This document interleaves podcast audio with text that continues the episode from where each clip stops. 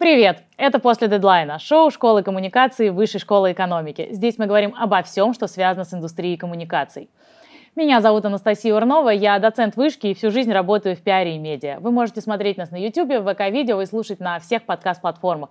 А сегодня речь пойдет о том, о чем не принято говорить вслух, об антикризисных коммуникациях. Потому что действительно реальные заказчики и исполнители таких компаний предпочитают оставаться в тени и свои секреты и кризисные мануалы тоже держат при себе. Ну, я думаю, вы замечали, что, в общем-то, особо красиво оформленных кейсов ни на лендингах, ни где-то на премиях особо не услышишь. Ну, а мы сегодня будем разговаривать о ваших самых больших страхах и обсудим, что же делать, если негатив летит со всех сторон, а делать что-то надо. И в гостях для этого у меня просто фантастический человек, Ольга Пескова. Я думаю, совершенно уверенно можно говорить, что это один из самых сильных специалистов по антикризису в России, профессор Высшей школы экономики, школы коммуникаций, конечно же, приглашенный преподаватель Сколково и консультант десятков компаний. Ольга, привет. Привет, Анастасия. Ну, сделаем этот эфир огненным. Однозначно. Ольга, расскажи, как ты вообще оказалась э, в, во всей этой антикризисной волне? Будете смеяться, но произошло это в 1996 году. Ну, с учетом того, что, мне кажется, большая часть Почти нашей 3... аудитории еще не родилась в этот момент. А, аудитория еще не родилась, а я уже была студенткой, работала журналистом, ну, как бы совмещала, время такое было. Я занималась, на самом деле, шоу-бизнесом, новостями, ну, какими-то такими чисто рутинными, мирными а, заданиями. Но в какой-то момент на моем а, пороге появился адвокат – и сказал, вы прекрасно пишете. Мне, собственно, поручили разобраться в одной теме, связанной с судебным процессом. Речь шла о такой персоне, как Дмитрий Якубовский. Я понимаю, что аудитория сейчас может его не помнить, но обязательно посмотрите, обязательно почитайте. В 26 лет, по-моему, этот человек с дипломом юриста, адвоката становится уже руководителем рабочей группы при Министерстве обороны а, в западной группе войск. Да, вот сумасшедшая карьера. В 28 лет он становится уже советником генпрокурора СССР.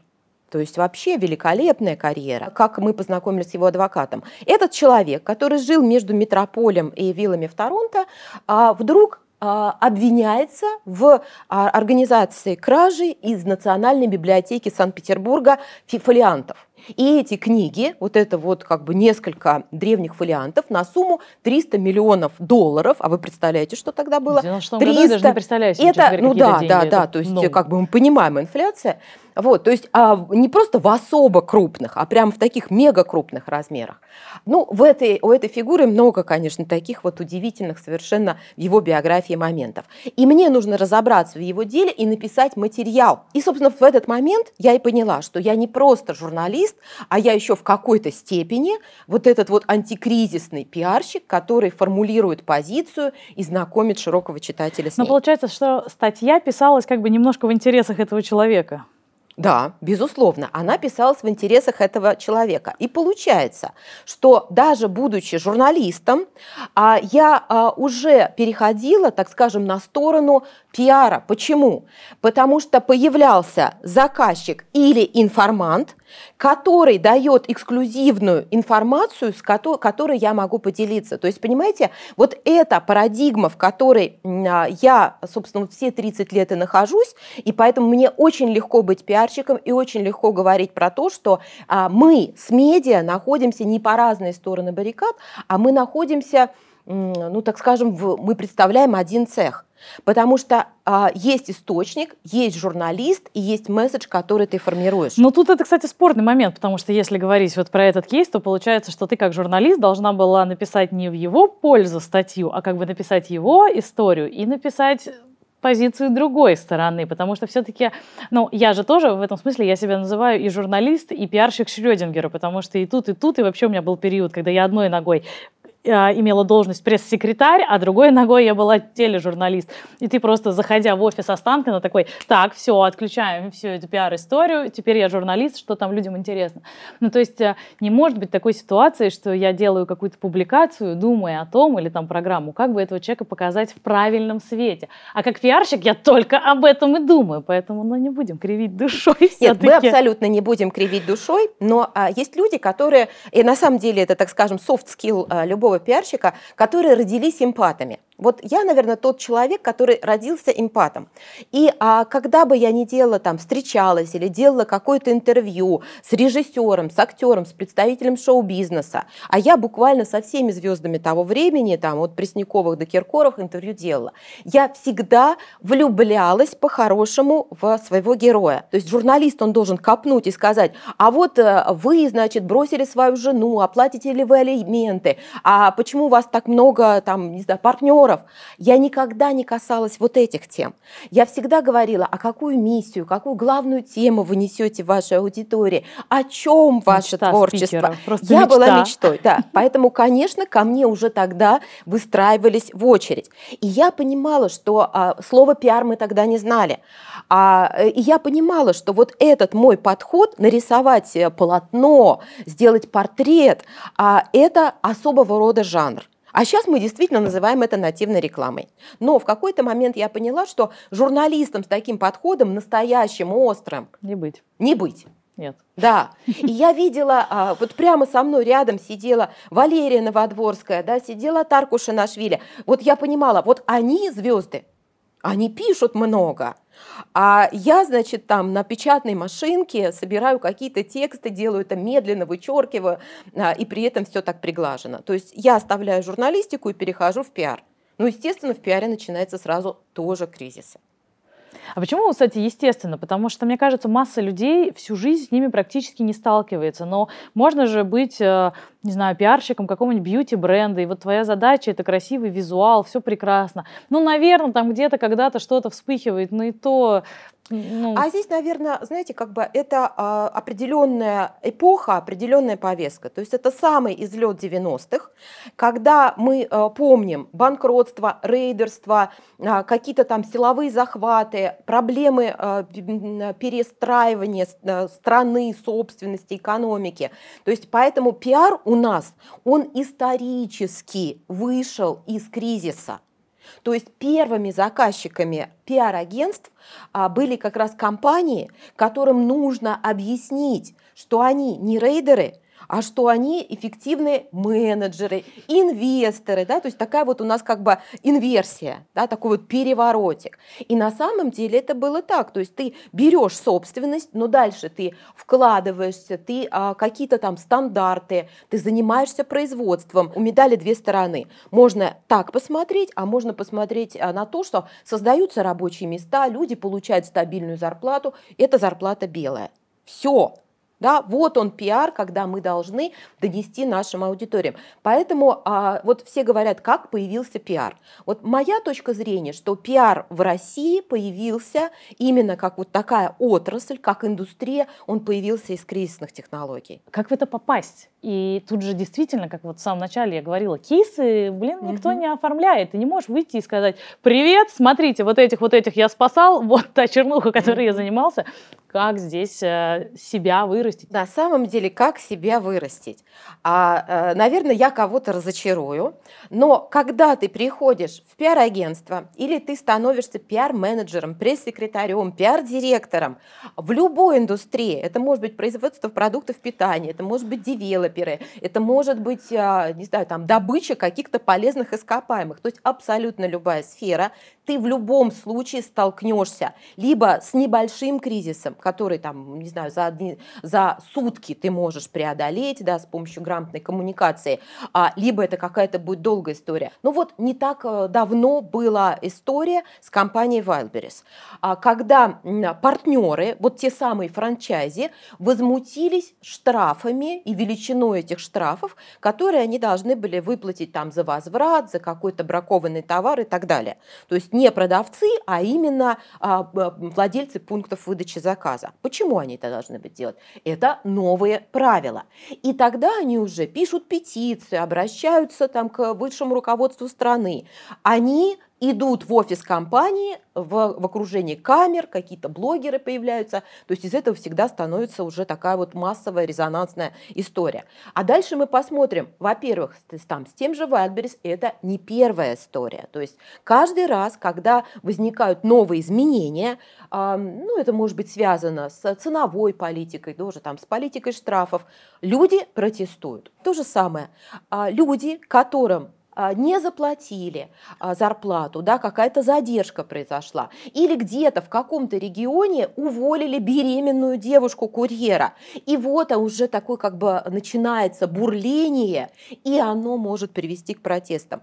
А, поэтому в любой индустрии банки, да, мы помним истории там, с валютными ипотечниками, с а, дольщиками, которые а, не получили свои квартиры вовремя, они все приходят в банки. И поэтому ты сел пиарщиком в банке, у тебя все хорошо, и ты, значит, там релизы, новые продукты, но в какой-то момент ты понимаешь, что у тебя вот там в офисе уже принесли матрасы, дольщики, или там, не знаю, твои ипотечники, и не собираются никуда уходить. И вот в этот момент ты становишься антикризисным пиарщиком. Все очень просто. Так, а что делать, если вот эти люди уже принесли матрасы, или, не дай бог, твоя компания уволила беременного курьера? Ну, первое, значит, мы должны понять, есть ли в этом наша вина, а, а и, как ее может не быть? А, ну, допустим, а, есть определенный закон, есть определенные правила в этой компании. Ее же уволили, скорее всего, не потому, что она беременная, а потому что она, возможно, там нарушила дисциплину, перестала ходить на смены, на работу, да, то есть какие-то нарушения, которые были. То есть не за беременность ее уволили. И тогда ты обращаешься вот к этому важному приему, да, это прямо вот такая стратегема, когда мы говорим о том, все по закону, вот смотрите, вот правила, и, соответственно, мы это сделали. Вот этот же прием, например, использовал, а, использовала компания Аэрофлот, когда лишили бонусных миль человека, а, по-моему, это был вот как раз этот блогер и а, благотворитель известный Митя Олешковский. Но там, мне кажется, они они вот не выиграли, потому что они я не помню, выиграли, что... но первая их вот стадия защиты, первая оборона была, она как раз касалась того, что а, мы по закону Я сейчас на секунду напомню просто историю. Тогда, значит, угу. очень известный блогер Митя Олешковский, он понял большой скандал через Facebook, что у него списали огромное количество миль, он очень много угу. путешествовал именно с Аэрофлотом, и он хотел понять, почему, и потом выяснилось, как как раз заявил Аэрофлот, что они это сделали, потому что у них есть потрясающие совершенно правила, что если ты не имеешь права писать писать негатив о компании. Угу. Лешковский тогда на что-то пожаловался. Ему сказали, ну, вы же сказали, что Аэрофлот плохой, мы у вас все мили и забрали. Ну, как бы, кому он, они стали в 10 раз хуже, честно говоря, мне кажется. Тогда был скандал. Но мы, мы, мы говорим о том, что первая линия обороны – это ответ на то, что мы все делаем по закону. Открывайте правила. В соответствии с пунктом 5 правил а мы имеем право отозвать. А дальше мы должны оценивать вот эти самые последствия нашей коммуникации. Потому что а, мы можем, а, а, то есть как бы вот у нас а, такая развилка, то есть мы сказали пункт 5 и все успокоились, мы сказали пункт 5 и все наоборот еще больше возбудились, как собственно в этом случае произошло. А, поэтому мы должны всегда выбирать вот из между этих двух зол. В этом и есть антикризисная коммуникация, где нет а, никогда вот истинно правильного или там истинно ошибочного. Надо чувствовать, да, вот что будет. Вот а, вернемся к истории с Wildberries. Когда они поняли, что это не просто кризис, а в его природе есть конфликт. Конфликт, который а, связан с тем, что их а, сотрудники, их партнеры недовольны. Конфликт, то есть кризис нельзя разрешить, пока мы не уберем или каким-то образом не локализуем этот конфликт. Поэтому они берут и возвращают а, все эти там, ну, не все там 10 тысяч штрафов. Да, они их просто аннулировали. То есть они решили, что им легче, проще и менее рисково а, будет а, пойти на попятную. Тут, кстати, возникает очень хороший вопрос, потому что есть ситуации, когда да, ты идешь и чего-то говоришь, но бывают же ситуации, когда лучше вообще ничего не делать. То есть, по сути, вот ты приходишь на работу и такой, опачки, кризис. Как понять, надо что-то делать, или ты сидишь, наблюдаешь, ешь попкорн и ждешь, пока это закончится? Есть две модели реагирования. Одну я называю закрытую, это как раз вот молчать, ничего не делать. Другая открытая модель коммуникации, когда нам еще там не позвонил журналист, а мы уже там, у нас готов пресс-релиз, мы уже там чего-то рассылаем. Значит, когда мы э, стараемся перейти вот к этой герметичности, то есть ничего не делать. Первое, когда э, это все-таки не очень ну, не очень серьезный кризис. То есть нет пострадавших, а нету какого-то финансового ущерба для людей. То есть он достаточно локальный, никого не затронул. Вторая, а, когда мы не знаем истинных причин. А, и, соответственно, мы чуть позже расскажем. Вот нам нужно время на то, чтобы принять решение, как действовать. А, и третье в этой ситуации а, – это если мы а, понимаем, что любая наша коммуникация в данной ситуации а, приведет к еще большему вниманию, резонансу и, соответственно, негативному резонансу. Вот в этой ситуации мы рекомендуем молчать. И таких а, ситуаций, кейсов действительно огромное количество. А, а, та компания, которая что-то там сообщила, значит, что-то опровергла, с одной стороны, она права, потому что, значит, последние статьи, последние заголовки будут «Компания X опровергла утечку». Да? А можно вообще ничего не делать. И утечка это такая на сегодняшний момент, такой на сегодняшний момент рутинный риск, они происходят везде, они происходят там у операторов, у IT-компаний, у всех. Да? Ну, вот. Даже там, не знаю, с госуслуг говорят, что-то даже утекало. А вот а, а ничего не делать. Потому что когда ты начинаешь об этом говорить, ты расширяешь круг посвященных. Ну вот, получается, мы сразу рассмотрели и угу. кейс, когда надо признать, что ты не прав, и как в кейсе с Wildberries, ну, по сути, тоже прийти и непосредственно решать конфликт. Но мне кажется, что это важно, потому что есть какая-то такая иллюзия, что нужно все время настаивать на том, что ты прав, вообще все, кто как-то тебя критикуют, они плохие. Ну нет, это неправильно. То есть все-таки мы тоже все время находимся в каком-то таком, да, ну, диалоге, открытой игре, туда-сюда вот тянем свою позицию с аудиторией. Это очень такая живая история, и, наверное, действительно можно это вообще как-то в какой-то кризисный мануал вписать себе, чтобы не каждый раз выдумывать, что делать в конкретном случае? Ну, знаете, я спрашиваю своих э, там, ну, не студентов, а вот когда это э, ДПО, дополнительное образование, да, или какая-то аудитория уже профессиональная. В ваших компаниях есть кризисный мануал? 50 на 50, да, где-то есть, где-то нет. А спрашиваю тех, у кого есть кризисный мануал в компании, а вы им пользуетесь? И дальше единицы – кто говорит о том, что это действительно работающий инструмент. Но а, это не значит, что кризисного мануала не должно быть. Любой протокол, любые правила, ты просто должен а, там, делать апдейт, да, должен проходить какие-то тренинги там, с персоналом, с руководством компании, для того, чтобы а, постоянно эти навыки обновлять. Второе, вот вы сказали, что а, значит, повторять, повторять, да, там, как мантру какую-то. Есть тоже своего рода прием прием, он в какой-то степени относится к пропаганде, но сейчас давайте там а, подумаем, а пропаганда это не антикризисная коммуникация? Я рассматриваю пропаганду как антикризисная коммуникация, потому что а, люди не понимают или люди не поддерживают, и, соответственно, мы даем какой-то определенный месседж для того, чтобы а, изменить их отношения. То есть вот это изменить их отношения, это в том числе одна из задач, а иногда даже цели антикризисной кампании. Поэтому а, есть такой прием stay on message. То есть а, повторяй, повторяй, да, настаивай на своем. А, есть такие сложные индустрии, а, такие как табакокурение, такие как алкогольная отрасль. Вот у них кризисы постоянно. А, и они повторяющиеся. То есть э, табачников постоянно обвиняют в том, что они наносят там вред э, окружающей среде и Люди умирают. потребителям. Люди умирают. Сколько мы десятилетий слышим про это.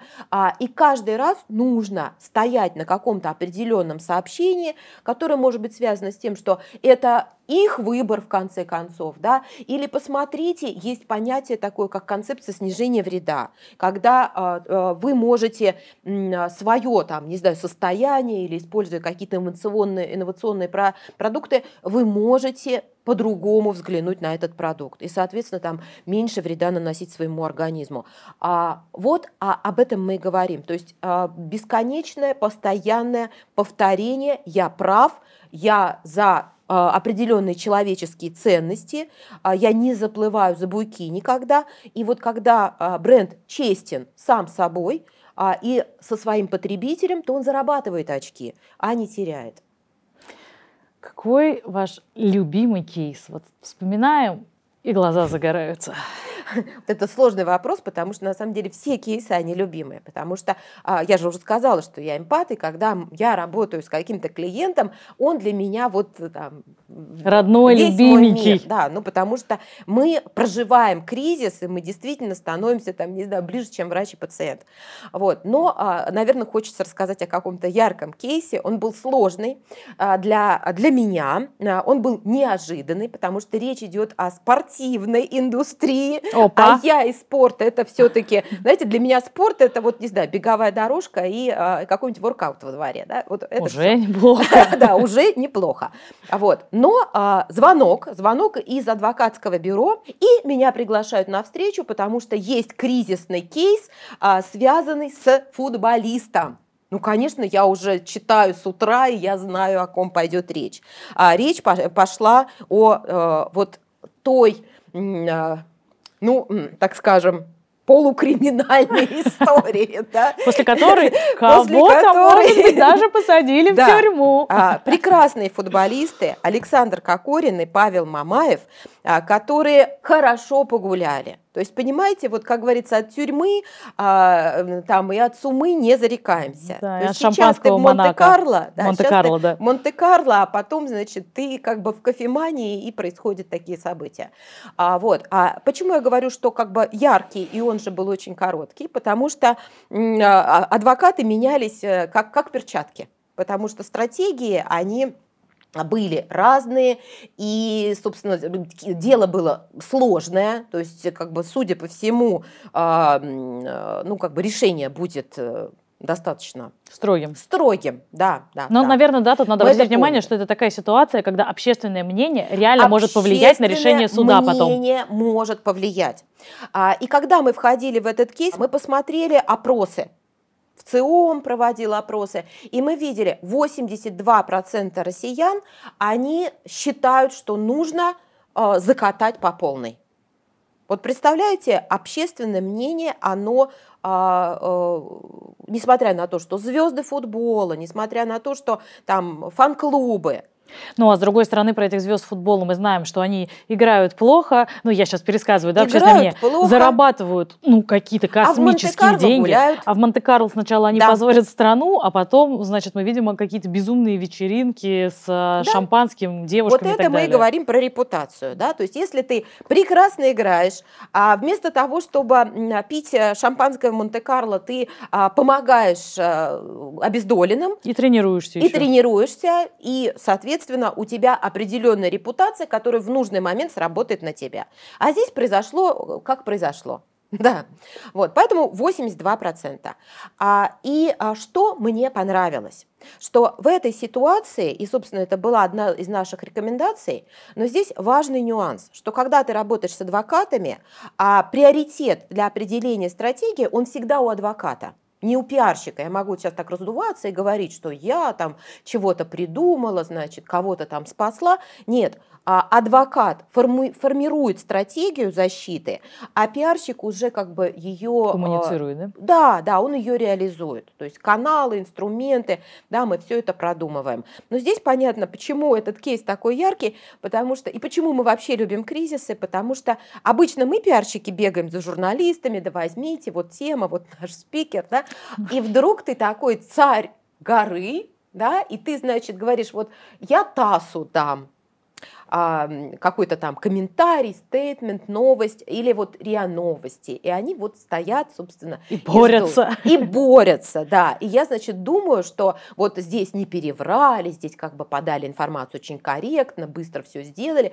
поэтому я, естественно, определяю, с кем мне будет комфортнее работать. А на чем основывалась ваша коммуникационная стратегия? Что нужно было показать? Признание вины. То есть вот а это было крайне важно, потому что а, а, то, что произошло, по моим даже вот как бы моральным, человеческим меркам, а это недопустимо пьянство, разгул, летающий стул. Поэтому признание вины, а, и в том числе, конечно, объяснение того, что вырвано из контекста, посмотрите, а стул-то летел, он летел, конечно, в чиновника, но именно футболист его пытался схватить и, собственно, спасти. И на видео а, был момент, который говорил о том, что действительно он вроде как этот стул останавливал. Ну так вот, мы должны обратить внимание суда, там, не знаю, уважаемых присяжных, а в нашей ситуации уважаемые присяжные это, это все, да, это все те 82%, которые требуют закатать, посадить и так далее. Вот, поэтому мне эта стратегия была комфортна, а, и, соответственно, а, мы работаем с адвокатом, мы там приглашаем телевидение, мы даем ту позицию, которая должна повлиять на решение судьи. Но в таких компаниях задействуются еще так называемые боты и прочие агенты влияния, которые в социальной сети тоже начинают высказывать желаемое мнение. Ну, типа, да, слушайте, обратите внимание, толковую вещь говорят. Ну и вообще сажать людей на 15 лет – это несправедливо, потому что на 15 лет надо сажать э, маньяков-убийц. Ну, как бы соразмерно все должно быть наказанием. Инструмент этот крайне эффективный с одной стороны, а, но крайне опасный с другой стороны. Потому что мы сейчас а, уже простые люди, да, не специалисты по коммуникациям, они легко отличают этих ботов, которые приходят, приходят в аккаунты нормальных людей и высказывают свое мнение. Мы открываем этот аккаунт, мы видим, что он практически пустой, то есть у него там что-то было, не знаю, там на 9 мая опубликовано и там на Новый год. То есть два поста в год у него было. То есть мы понимаем, что это бот. И получается, что они таким образом дискредитируют идею. Я им не доверяю, я понимаю, что я а, имею дело с какой-то вот там механизированной бригадой, да, или, или какой-то там фабрикой троллей. А знаете, зачем мы смотрим комментарии, да, вот просмотрели пост, а потом залезаем вот в эти комментарии. Потому что, с одной стороны, мы не всегда понимаем, в чем факт, да, нам нужна какая-то интерпретация. Второе, что мы хотим а, посмотреть, а что простые люди думают. Но вот тут-то мы вот открываем вот этот ящичек Пандоры, потому что мы видим, что это не простые люди а это повторяющиеся тезисы по какому-то определенному скрипту. Поэтому, друзья, если а, вы пока еще не отличаете, это я вот к аудитории, mm-hmm. потому что я-то уверена, что вы отличаете, но если вы для себя так говорите, ой, а я не отличаю, вот после этого эфира научитесь, и каждый раз, когда вы видите вот эти вот повторяющиеся сообщения, и а, в том числе с каких-то там левых аккаунтов, пустых аккаунтов, вы просто понимаете, что а, это какая-то информационная полная войнушка, это какая-то заряженная, ангажированная сила, а, там, неважно, кто за ней стоит, но вас хотят дезинформировать. Поэтому, с одной стороны, мы можем там говорить про антикризисное коммуникация, антикризисное мышление, что-то такое очень сложное, но а, оно есть у нас, да, это вот чуйка, это понимание, что нами хотят манипулировать, а, и, соответственно, как а, а, избежать манипуляции, раскрыть фокус фокусника. Да? То есть, а если я пиарщик, а не аудитория, то тоже лучше все-таки не пользоваться этой армией ботов? Ой, вы знаете, мы очень часто пиарщики работаем, то, что называется, под заказ э, клиента. То есть он а, приходит а, уже с готовым решением. Не тебя слушает как консультанта, а у него же готовое решение. А, потому что твой клиент не SEO компании. Твой заказчик это такой же точно пиар-директор. И ему тоже где-то спустили, что у него должно быть а, там 50 тысяч э, отзывов на маркетплейсе.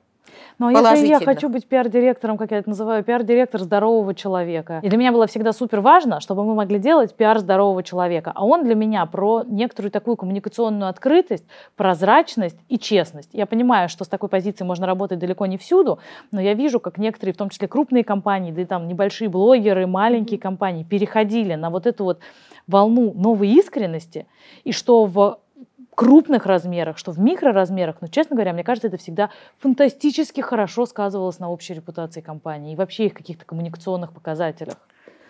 Ну, а, мне, конечно, как, знаете, вот если представить, что есть компания, и а, посмотреть, что компания или бренд, они как люди – да? То есть нам нравятся люди, которые открытые, честные, справедливые, заботливые. Точно так же нам нравится, когда бренды обладают вот этими, казалось бы, человеческими качествами.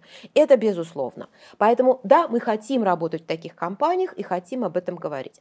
Но есть, например, да, вот если мы говорим про боты, различные там отзывы, потому что есть боты, которые а, появляются и что-то пытаются, значит, нам навязать какое-то мнение, они агрессивны, они, соответственно, там, там расползаются по всем ну, и еще телеграм-каналам. Они, кстати, создают иллюзию общественного мнения, да, доминирующего. Общественного мнения, совершенно верно. То есть ты опубликовал какой-то пост, он для тебя относительно нейтрален, но пришли вот те самые боты, и они а, пытаются тебе самому навязать, что твоя позиция, твоя точка зрения маргинальна. И ты действительно думаешь, ой, я что-то не то сказал.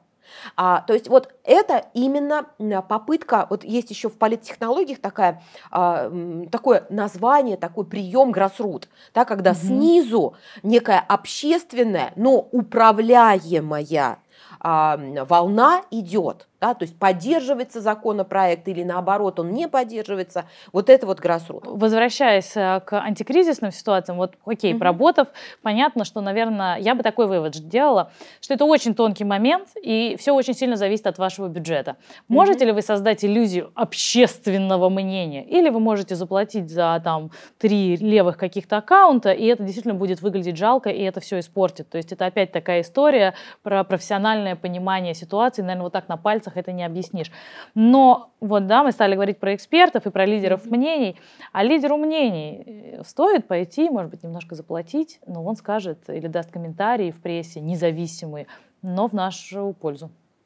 Ну, смотрите, если выбирать между инструментом, как фабрика тролли, который я а, не люблю да, и стараюсь не использовать, то все, что касается инфлюенсеров, но мы прекрасно это знаем. Причем не в России это началось. Инфлюенсеры, лидеры мнений, что они позволяют влиять на общественное мнение. Они позволяют продать любой продукт, любую идею, там, пенсионную реформу и так далее. То есть этот инструмент работающий.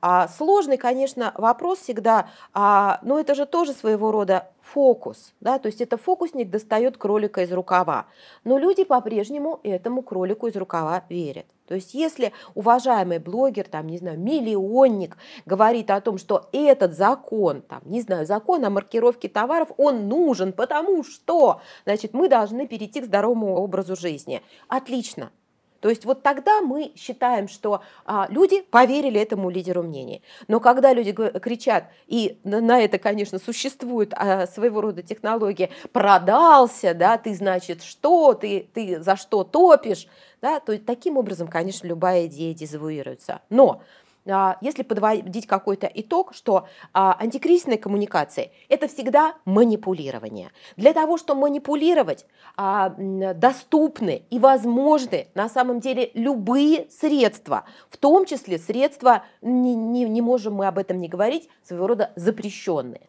Прекрасно, если ты с миссией, с открытостью да, работаешь вот по такой открытой модели коммуникации, прекрасно. Далеко не всегда это возможно. То есть ты достаешь кролика из рукава, и если для людей это фокус, значит, ты успешный манипулятор.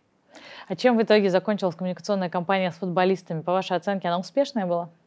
А, а, успешная или неуспешная мы можем сказать, например, в сравнении. Да, то есть я всегда все делаю там, на каких-то бенчмарках или там, на аналитике информационного поля.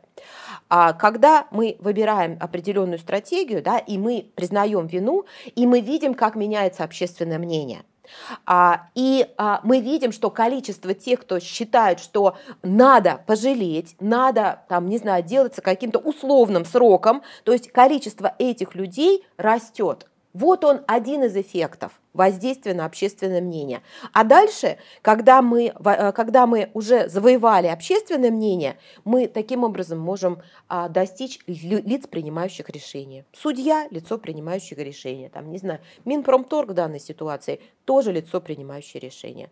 Поэтому, да, мы считаем, что это достаточно эффективно. Mm-hmm. И а, при этом, конечно, знаете, ну это уже, наверное, такие нюансы, тонкости. Да, вот а, в этом деле была, а, сейчас, чтобы не переврать, 118-я побои статья и 213-я статья хулиганства. По одной годик, по другой до 8 лет. Ну, понимаете, да? Есть разница. Есть разница, да. А вот, а поэтому нам и нужно было доказать всем, что это вот никакие там не хулиганства. Хотя а, стул был приравнен к оружию. То есть это еще и отягчающее некое обстоятельство. Никогда не знал, что стул может быть оружием, но оказывается, да. Вот. Поэтому все-таки переходит, да, то есть решение было 213 хулиганство, но полтора года. И по УДО вышли. Не, ну это успешно, конечно. Да, я считаю, что это абсолютно успешная история. И это было связано именно вот э, с этой, с решением извиниться, пожать друг другу руки, да, насколько это возможно в ситуации конфликта. Ну да, тут, конечно, сразу хочется вспомнить ситуацию, но мы не будем сейчас, наверное, долго обсуждать с Ефремовым, который сначала признал а, свою вину, потом вот решил, что он не признал, угу. и вот здесь вот начался настоящий а, трэш, так скажем. Да, я понимаю, что мы уже за все рамки интервью выходим, но а, а, изначально, когда это произошло, он записывает искреннее видео, которое просто вот, ну не знаю, хочется сказать, ты великий актер, и даже вот э, в этой ситуации ты остаешься великим человеком. А, но через несколько дней по совету адвоката а, он говорит, я написал это видео, не знаю, в состоянии а, умопомрачения, то есть я не признаю свою вину решает он, получает, по сути, максимальный срок. И а, ведь что еще для нас важно? Для нас важно, какой срок, да, или как долго будет а, длиться кризис. Конечно, это важно. Но еще очень важно, когда кризис заканчивается, вот а, с чем ты выйдешь? То есть что о тебе запомнит твоя аудитория, твой потребитель? А если они скажут, это человек, который там, не знаю, предал всех нас, то это будет одна история. Если это будет человек, который, или там компания, бренд, который до последнего боролся и пытался все-таки там все разрулить, я не знаю, там все последствия этого кризиса локализовать, убрать, то это другая история. Вот, поэтому важно, а, с чем ты остаешься на выходе из кризиса. Это на самом деле супер важная вещь, мне кажется, потому что, возможно, дальше ты захочешь работать, и, может быть, ты захочешь обойтись без ребрендинга. А может быть и нет. Тут, тут у нас несколько раз звучала такая тема, я не могу пройти ее мимо, как mm-hmm. зачистить информационное поле. И мы на самом деле видим часто, как люди говорят или какие-то коммуникационные агентства предлагают, мы все зачистим, мы все уберем и так далее. Насколько это вообще реально сделать? Зачистим информационное поле. То есть здесь раскладывается на две части. Первое – убрать негативный контент. Тут мы понимаем, что попадаем на эффект Барбары Стрейзенд. А, и второе, что чаще всего негативный контент – это те самые компроматные ресурсы, которые вообще трогать нельзя. Не буду сейчас их называть, но они зарабатывают на компромате и в том числе работают по отдельному прайсе, прайсу, когда э, этот негатив снять. Если у вас, конечно, прям вот совсем горит-горит и есть прям миллионы-миллионы, пожалуйста, значит, убирайте. Но этот негатив все равно появится. Это даже не негатив, а компромат. Второй инструмент, который как раз а, вот эти вот агентства, Digital и CERM агентства предлагают, что они управляют выдачей в Гугле и Яндексе. Да, это возможно. Никто на самом деле не знает, потому что алгоритмы все время меняются, как а, действуют эти инструменты, но есть базовое, что а, наверх поднимаются те ресурсы, которые а, авторитетны, медийны, там каким-то издания, коммерсант, РБК, Forbes, вот они автоматом будут выдачей. Потом твои какие-то личные сайты, социальные сети и так далее. То есть вот мы берем те ресурсы, которые содержат позитивный контент и подтягиваем их на наверх. Да, с помощью социальных реакций это можно сделать и так далее. Потому что что важно с точки зрения а, репутации, вот этой самой цифровой а, репутации в интернете? Когда мы набираем любую персону, компанию или бренд, мы открываем одну-две страницы в Яндексе или там иной поисковой системе. Дальше мы не идем ну или как-то там э, детализируем наш запрос. И что мы видим? Все отлично, вышли на IPO, там акции растут, одна картинка. Или мы видим, значит, тут проворовался, тут было следствие, тут, значит, пытался поджечь дом. А это совершенно другая картинка. Вот. Поэтому а, цифровой профиль – это наша репутация в интернете, за которым нужно следить. А вот вопрос дальше к профессионализму тех сотрудников, тех агентств, которые говорят, мы сейчас все зачистим, а потом работают несколько месяцев вместо там обещанных двух-трех, работают там, не знаю, до года, а вот, и растет все время прайс. Даже, ой, а оказывается, это нам ничего не дало. Ой, оказывается, мы там, не знаю, публиковались в каком-то общественно-политическом СМИ, а он у нас только на третьей странице. Ну, смешно, но, к сожалению. Не ведитесь реально. на мошенников, называется. Не ведите их на мошенников, но, значит, для того, чтобы легче проходить кризисы, а, просто а, будьте открытыми, а, формируйте стоящий контент, давайте интервью, давайте информационные поводы а, для серьезных медиа. Ну, это, конечно, общие места, но как бы, да, ну, это рецепт. Можно и повторить, и мне кажется, да? еще надо сказать, что если к вам пришли и сказали, да мы снимем эту публикацию в «Ведомостях», угу. «Коммерсанте» или «РБК», Это неправда. А, нельзя, да, нельзя снять. А, можно единственное, что сделать, это пойти в суд значит, э, а, пройти суд, и а, тогда ИРБК, если, естественно, суд будет в твою а, пользу, должны будут опубликовать опровержение этой информации. Но пока идет суд, а потом появляется, опять вы понимаете, что все это резонирует, да, это обсуждают, поэтому когда мне э, клиент говорит, а если мы пойдем в суд, я говорю, вот посмотрите, есть несколько хороших примеров, что было с компаниями, которые попытались пойти в суд, в суд и засудить то или иное издание. Вот, например, Роснефть и РБК. Да, да, или там банк ВТБ и ведомости, да, все это очень известные кейсы. А, я даже, может, и не знала э, там а, об этой истории, а потом раз, да тут целый суд. А, и так, в общем-то, и работает общественное мнение.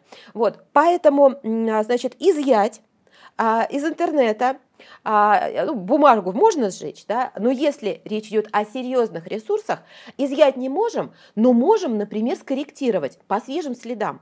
Допустим, идет статья, там, не знаю, а, ваша тема, ваш рынок, вас упоминают, но вашей позиции там не было, а вам есть что добавить. Вы можете влезть даже иногда в готовую статью. Или, например, вот в судебных делах, это вот тот самый litigation PR, когда а, позиция обвинения есть, сюжет есть, а нас нету. И я звоню журналисту и прошу, добавьте. Они говорят, вы знаете, мы вчера эту статью выпускали, и вчера вы молчали. Я говорю, мы молчали, потому что мы писали стейтмент. Да, вот сейчас стейтмент есть, согласован, мы готовы его дать. Конечно, такой как бы консерв, да, уже не хочется брать, но иногда мы как бы можем договориться, чтобы, а, ну, если журналист посчитает нужным, если это действительно там дополнение фактуры, какая-то дополнительная ценность для статьи, тогда он, конечно, но добавит. Вот все, что сейчас было произнесено, и я считаю, это важно угу. подчеркнуть, это все возможно, когда правда на вашей стороне, но ну, вы объективно имеете да. на это право, объективно есть какая-то неточность в материале, Ошибка есть какая-то ошибка, а, перевраны факты, да, что-то еще, а не вот это вот, мне не нравится заголовок, почему у нас тут нет, ну, в общем, это Да, да, да, мне не нравится заголовок, при этом мы знаем, что чаще всего в таких серьезных изданиях заголовки пишут вообще отдельные люди, а не тот, кто автор статьи. А вот, нам не нравится оценка, уберите это. А я даже знаю ситуацию, когда ведомостям а, а, чиновник дает интервью, но это интервью не выходит, потому что он а, дает, ну, естественно, интервью, как бы это же все самое лучшее обо мне, моей стратегии, о моей компании. Но а, он коснулся неких личных моментов, и было принято решение, что интервью не выходит. Потому что а, посчитал ну, клиент, да, там, э, вот этот вот руководитель, что а, ни в коем случае не должна появиться информация, которую а, он не сказал off the records, да, то есть вот когда мы общаемся, я же всегда в любой момент могу сказать off the records, да, и тогда у нас как бы это а, вырезается из эфира, потому что очень интимная, mm-hmm. да, или очень, не знаю, сенситивная тема, а вот в данном ситуации это не было сделано. Соответственно, журналист имеет а, расшифровку, запись, и имеет право использовать. Я хотела сказать, что это как-то фантастически людям повезло, что журналист вообще сказал, окей, я не буду это публиковать, потому что если ты пришел, рассказал журналисту, да. все записано на диктофон, то, как говорится, чувак, сорян. Будьте ну. осторожны. Будьте осторожны, предупреждайте всегда спикеров, потому что журналисты вот так вот за пуговку взяли иногда спикера на каком-нибудь пикер, питерском экономическом форуме, да, еще там Мартини налили, а, и он уже откровенничает. Поэтому вот чтобы не было кризисов, я называю это кризис на ровном месте. И вдруг какой-то инсайт, и вдруг, значит, что-то там про слияние и поглощение, или кто-то что-то поддерживает, не поддерживает, и сразу там на первых полосах. Поэтому мы не доверяем, мы знаем, микрофон всегда включен у журналиста. И если он услышал сенсацию, он выдаст эту сенсацию. И тут, конечно, просто вот была, видимо, большая такая, ну, как бы лояльность, вот эти отношения пресс-службы, отношения редакции, что решили, что все-таки оставить выбор. Да? Выйдет это интервью или не выйдет вообще. Но оно не выйдет в том виде, в котором хочется интервьюируемому. Все. Но я хочу просто сказать, да, что я очень уважаю журналистский цех, и даже когда мне не нравится статья, да, ну, объективно, она, там, не знаю, про моего клиента сообщает какие-то негативные, я все равно понимаю, что это профессиональная работа, и журналист вытащил ту фактуру, которую мы просто не сумели спрятать, да, или он там, не знаю, связал какие-то два факта, и это журналистика. Мы должны а, уважать суверенитет этого цеха и, соответственно, быть полезным а, журналистом тогда, когда у нас действительно есть э, факты, интересные какие-то события, новости. То есть вот э, быть профессионалами. Те профессионалы и мы профессионалы. Вот так мы можем сотрудничать. Это прямо по следам недавнего скандала между пиар бывшим пиар-директором Билайна и коммерсантом. До сих пор гремит, да, уж сколько времени прошло, до сих пор гремит, да. А, очень э, сложная э, история, да, ее было сложно оценить в моменте, но э, э, она очень интересно развивалась. Поэтому речь пойдет э, про теперь уже бывшего пиар-директора компании Билайн, уважаемой мной компании Билайн, и э, ее пиар-директора, который вдруг в ночи, там, не знаю, воскресный, прекрасный, пасхальный, между прочим, день, а, опубликовал свое отношение к журналистам коммерсанта. И вот как раз вот эта вот тема была, когда а, э, его не устроило, а, что а, позволяет себе писать журналиста газеты «Коммерсант», ну, естественно, там и другие. И вот здесь мы тоже увидели, как, знаете, как лакмусовая бумажка, что а, аудитория, ее оценка тоже разделилась. Потому что одни говорят, молодец, пост огонь, мы тоже недовольны тому, как, значит, про наши бренды пишут в «Коммерсанте». А я бы сказала, ой, ну, сорян, ну, простите, как бы. Да, ну, да. Ну, заведите себе свой «Коммерсант», пишите там, что хотите, сделайте себе такой бренд бренд-медиа, как коммерсант. Он затронул боль. То есть вот что у нас резонирует, что у нас становится таким вот, я не знаю, виральным, да, при, приводит к такому масштабному, как говорится, хайповому а, кризису, а, когда это затрагивает чью-то боль да, когда это тема, которая там близка каждому. Вот одна часть, значит, сказала, что а, мы тоже недовольны, mm-hmm. да, и это, скорее всего, были пиарщики, и был журналистский цех, который сказал, ах, вот как вы, да, значит, ты теперь, он же пообещал, а, тоже, как бы, мы не можем а, полуцензурных слов, ну, в общем, обливать некой органической жидкостью газеты, коммерсанта, ведомости и так далее. Вот, что уже ну, по сути, оскорбительно, да, а я против всего, что оскорбляет свободу, там, честь и достоинство других людей. Но каким интересным образом потом развернулся этот сюжет? То есть начался он с противостояния цехов а, коммерсанта, а, ну, то есть медиа цеха и пиар цеха, и на каждой стороне оказались, между прочим, свои сторонники, а, вот, а дальше, как все сейчас, переходит в политическую плоскость.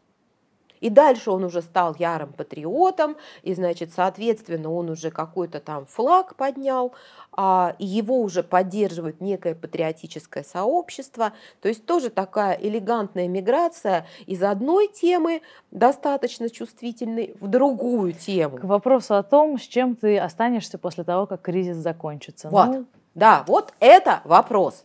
Знаете, как вот есть очень известный, относительно известный депутат, но очень известный пиарщик – причем вот такой один из пионеров диджитала, а потом стал депутатом. А, и в какой-то момент съел мухоморов. И об этом, естественно, все узнали.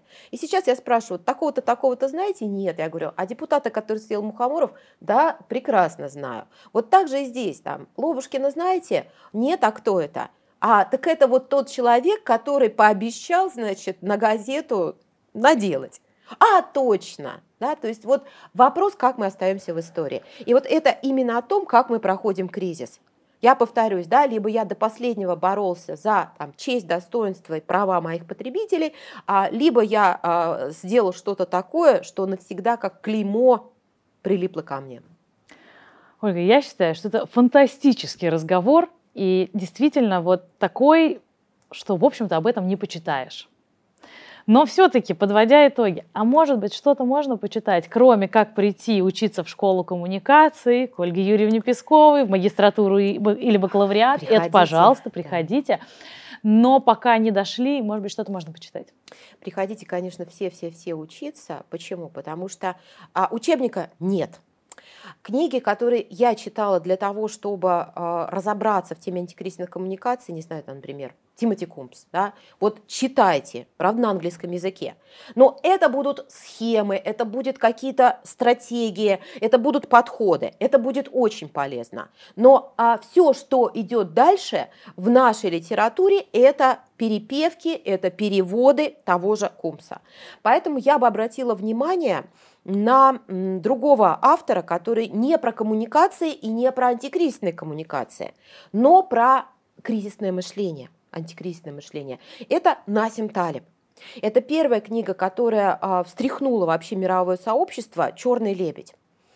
А, и эта концепция я не буду в нее погружаться, но для меня, да, я всегда как бы должна дать такое свое отношение, что черный лебедь, который вот это вот э, неожиданное и, э, в принципе, как бы негативно воспринимаемое событие, а, которое, может быть, даже разрушает какие-то наши основы, оно может нести в себе а, эволюционные, необходимые перемены. Да, то есть мы должны пройти этот кризис, и мы понимаем, для чего, да, вот ретроспективно мы понимаем, для чего нам этот кризис а, был дан, зачем, да, это как появление там интернета, как а, распад СССР, да, это вот по версии Насима Талиба, это все черные лебеди, да, а, там башни-близнецы, террористический акт, это черный лебедь.